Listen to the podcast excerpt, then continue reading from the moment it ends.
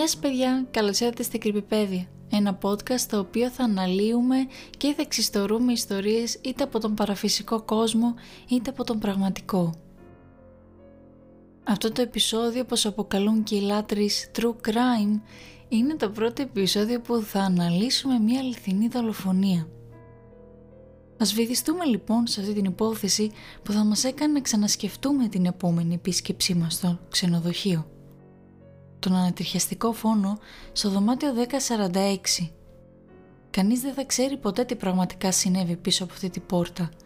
Κατά τη διάρκεια τριών ημερών, ένα παλά φωτισμένο δωμάτιο ξενοδοχείου βίωσε πολλά παράξενα περιστατικά τα οποία οδήγησαν στο θάνατο ενός επισκέπτη με το όνομα Roland Owen.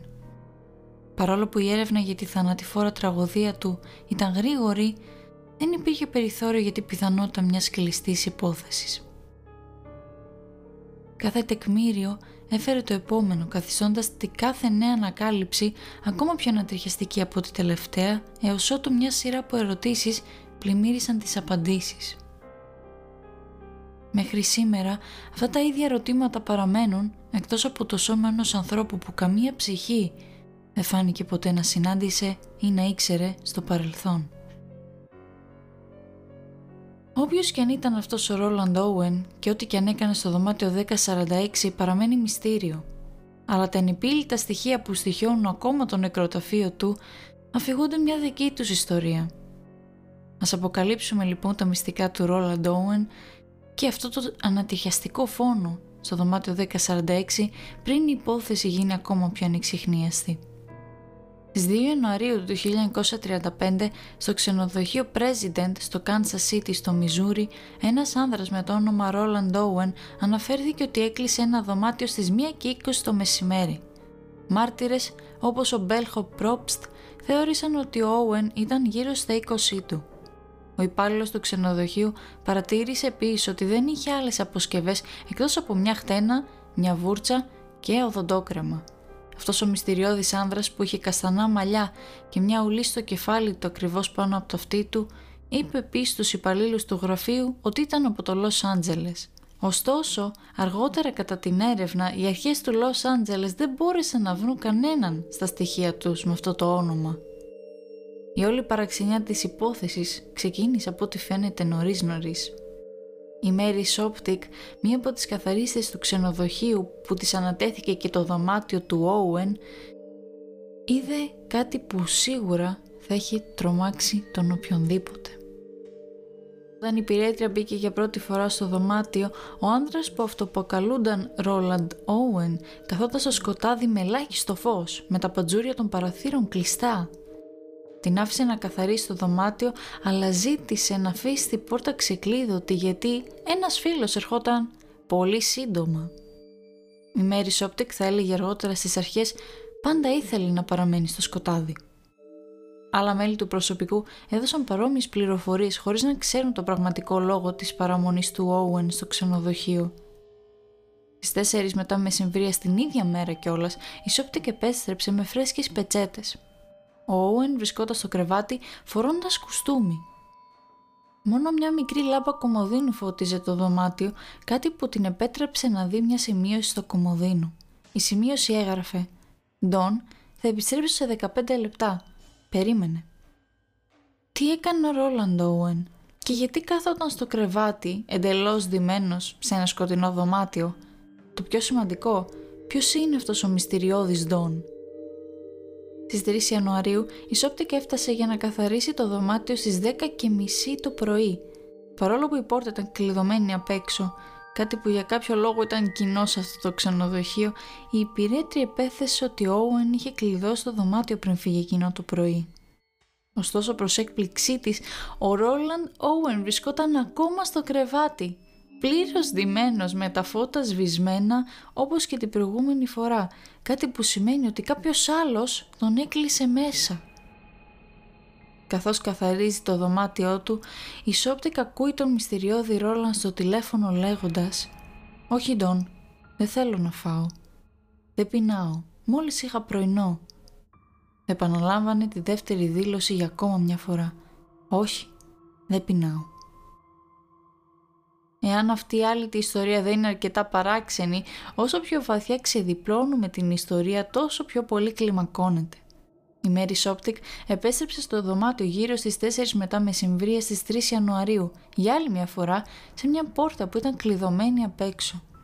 Μέσα από το κατόφλι μπορούσε να ακούσει δύο αρσενικές φωνές και αφού χτύπησε, μια τραχιά φωνή ρώτησε «Ποιος είναι» αφού εξήγησε ότι είχε φρέσκες πετσέτες, η ανατριχιαστική φωνή απάντησε «Δεν τις χρειαζόμαστε». Ήταν αυτή η φωνή του Ντόν, υπήρχαν άλλοι στο δωμάτιο, τι έκανε εκεί; Αργότερα εκείνο το βράδυ, ενώ ένα πάρτι πραγματοποιήθηκε στο δωμάτιο 1055, ένας επισκέπτης που έμενε στο δωμάτιο 1048 ισχυρίστηκε ότι είχε ακούσει δυνατές φωνές και καυγάδες από το απέναντι δωμάτιο. Φωνές που αργότερα θα έλεγε στις αρχές να ανήκουν σε έναν άνδρα και σε μια γυναίκα. Στις 7 το πρωί, ένας χειριστής του ξενοδοχείου παρατήρησε ότι το τηλέφωνο του Owen ήταν εκτός σύνδεσης για μεγάλο χρονικό διάστημα χωρίς να το χρησιμοποιήσει. Ο υπάλληλος Πρόπστ στάλθηκε για να ελέγξει το ζήτημα. Κατά την άφηξή του, ο Πρόπστ βρήκε στην πόρτα μια καρτέλα που έλεγε «Μην ενοχλείτε» αλλά και πάλι χτύπησε την πόρτα και άκουσε μια παράξενη φωνή να λέει «Ελάτε, ανοίξτε τα φώτα». Ο Πρόπστ, διαπιστώνοντας ότι η πόρτα ήταν κλειδωμένη και υποθέτοντας ότι ο Όουεν ήταν μεθυσμένος, είπε ευγενικά «Βάλτε το τηλέφωνο πίσω στη θέση του». Μετά έφυγε νιώθοντας άβολα. Περίπου μια ώρα αργότερα, στις 8.30 το πρωί, μια ειδοποίηση στάλθηκε στο δωμάτιο 1046 όταν ο χειριστής παρατήρησε για άλλη μια φορά το τηλέφωνο εκτός σύνδεσης. Ο δεύτερος υπάλληλος, ο Χάρολντ Πάικ, μπήκε μες στο δωμάτιο με ένα αντικλείδι και βρήκε τον Όουεν στο κρεβάτι γυμνό με τα σεντόνια γύρω του σκούρα. Υποθέτοντας ότι ο Όουεν ήταν μεθυσμένος, ο Πάικ απλώς έβαλε το τηλέφωνο πίσω στη θέση του και έφυγε από το δωμάτιο χωρίς να τον ξυπνήσει. Από τις 10.30 έως τις 11 παρατέταρτο το πρωί, ο Πρόπστ κλήθηκε ξανά να ελέγξει το δωμάτιο επειδή το τηλέφωνο βγήκε ξανά από τη βάση. Αυτό που βίωσε όμως πιθανότατα άλλαξε τη ζωή του για πάντα. Το θέμα που αργότερα είπε στην αστυνομία είναι το εξής. Όταν μπήκα στο δωμάτιο, αυτός ο άντρας βρισκόταν στα γόνατα, κρατώντας το κεφάλι του στα χέρια του, συνέχισε να εξηγεί. Κοίταξα γύρω και είδα αίμα στους τοίχους, στο κρεβάτι, στο ταβάνι, στο μπάνιο. Αυτή η σκηνή μετάραξε τόσο που αμέσως έφυγα και κατέβηκα κάτω. Είναι αξιοσημείωτο ότι, δεδομένου το ότι τον έδεσαν στο λαιμό, στους καρπούς και στους αστραγάλους, ο Όουεν ήταν ακόμα ζωντανός παρά τις πολλές θανατηφόρες βλάβες όπως ένα σπασμένο κρανίο, αρκετές πληγές στο στήθος και μία από αυτές να διαπερνάει τον ένα του πνεύμονα. Όταν ρωτήθηκε από τις αρχές ποιος άλλος ήταν στο δωμάτιο εκείνο το βράδυ, ο Όουεν έχει απαντήσει με «κανένας» ισχυριζόμενος ότι χτύπησε το πίσω μέρος του κεφαλιού του πέφτοντας στην πανιέρα. Μιλάμε τρελή δικαιολογία εδώ, πάω στοίχημα κανένας μας δεν το πίστεψε. Λίγο αργότερα έχασε τις αισθήσεις του και μεταφέρθηκε βιαστικά στο νοσοκομείο. Οι ιατρικές εξετάσεις έλεγαν ότι οι πληγές που είχε υποστεί έγιναν 6 με 7 ώρες πριν από την ανακάλυψή του. Ο μυστηριώδης άνδρας που ισχυρίζεται ότι είναι ο Ρόλαντ Όουεν πέθανε την επόμενη νύχτα της 5ης Ιανουαρίου. Αλλά η ιστορία δεν είχε τελειώσει ακόμα. Τι συνέβη στο δωμάτιο 1046 ήταν ο μυστηριώδης Ντόν που σκότωσε το Ρόλαντ ή συμμετείχε ένα άλλο άτομο. Ένας εραστής, ίσως. Η ανατριχιαστική δολοφονία στο δε... Η ανατριχιαστική δολοφονία στο 1046 ήταν γεμάτη κενά, κυρίως επειδή οι ερευνητές δεν βρήκαν κανένα όπλο δολοφονίας ή κάποιο από τα υπάρχοντα του Ρόλαντ στο δωμάτιο. Η αυτοκτονία αποκλείστηκε αμέσως επειδή ανακάλυψαν τέσσερα θηλυκά δακτυλικά αποτυπώματα στο τηλεφωνικό δίκτυ και επειδή υπήρχαν πάρα πολλές πληγές στο σώμα του θύματος. Μια αναζήτηση για το μυστηριώδη χαρακτήρα που ονομάζεται Ντόν είχε αποτέλεσμα μηδέν. Το σώμα του Όουεν μεταφέρθηκε για εξέταση. Από τότε που ανακαλύφθηκε, η έρευνα για το θάνατο του Ρόλαντ Όουεν ήταν εξαιρετικά ασαφής, για να μην αναφέρομαι εξαιρετικά ύποπτη. Η ανατριχιαστική δολοφονία στο 1046 παρέμεινε στα σκοτάδια για αρκετό καιρό, χωρίς κανένας φίλος ή συγγενής να εμφανιστεί για να αναγνωρίσει το σώμα του. Ακριβώς δύο μήνες μετά, ο Owen επρόκειτο να τα αφήσει ένα χωράφι, σύμφωνα με το Kansas City Journal Post, επειδή δεν είχε κοντινά το άτομο να παρευρεθούν ή να πληρώσουν έτσι ώστε να γίνει μια σωστή κηδεία. Ένα μυστηριώδες τηλεφώνημα πραγματοποιήθηκε αμέσως μετά τη δημοσίευση των ειδήσεων. Η φωνή στο άλλο άκρο της γραμμής δήλωσε ότι θα έστελνε χρήματα για να μπορέσει ο Όουεν να λάβει την κατάλληλη ταφή. Ποιος ήταν όμως αυτό το άτομο; Ήταν ο Ντόν ή η άγνωστη γυναίκα που είχε αφήσει τα δακτυλικά αποτυπώματά της στο τηλέφωνο; Θα μπορούσε η όλη υπόθεση να έχει κι άλλο βάθος από ό,τι αρχικά πίστευαν οι ερευνητές; Σίγουρα, στις 23 Μαρτίου του 1935 παραδόθηκαν χρήματα στο σπίτι της κηδείας μαζί με ένα μπουκέτο λουλούδια. Και η συνοδευτική σημείωση έγραφε «Θα σ' αγαπώ για πάντα, Λουίζ». Και έτσι ένα ακόμα όνομα προσθέθηκε σε μια ήδη αναπτυσσόμενη λίστα μυστηριωδών χαρακτήρων. Ή μήπως να πω ύποπτη. Περνάει ένας χρόνος όταν το 1936 η Ρούμπι Όλγκετρι διάβαζε ένα περιοδικό American Weekly μέσω ενός φίλου. Σε αυτό βρίσκει την ανατριχιαστική δολοφονία στο δωμάτιο 1046 και αμέσως αναγνωρίζει το γιο της, τον 17χρονο Άρτεμο Όλγκετρι. Αν και ο Άρτεμος, Παύλα Όουεν, δεν ήξερε πώς να πληκτρολογεί, σύμφωνα με αυτήν είχε λάβει μια σειρά γραμμάτων από αυτόν την άνοιξη του 35 αλλά τότε ήταν νεκρός. Αργότερα εκείνο το έτος εμφανίστηκαν περισσότερα στοιχεία που δείχνουν ότι αυτός ο νεαρός έφηβος που τώρα αναγνωρίζεται ως Όλγκητρι είχε μείνει σε ένα άλλο ξενοδοχείο του Kansas City, στο St. Regis με ένα άγνωστο άνδρα. Θα μπορούσε αυτό το άτομο να είναι ο Ντόν; Ποιος ήταν ο σκοπός του Όγκλετρι να μείνει στο ξενοδοχείο President ή ακόμα και στο St. Regis; Όπως είπα, τόσες πολλές ερωτήσεις, μα τόσες λίγες οι απαντήσεις.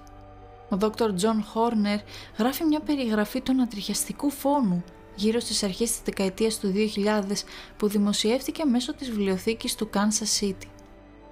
Ένα σαφές τηλεφώνημα στον Δόκτωρ Χόρνερ αποκάλυψε ότι ένα κουτί με αποκόμματα εφημερίδων σχετικά με την υπόθεση του Όλγκετρι βρέθηκε στα αντικείμενα ενός νεκρού ελικιωμένου.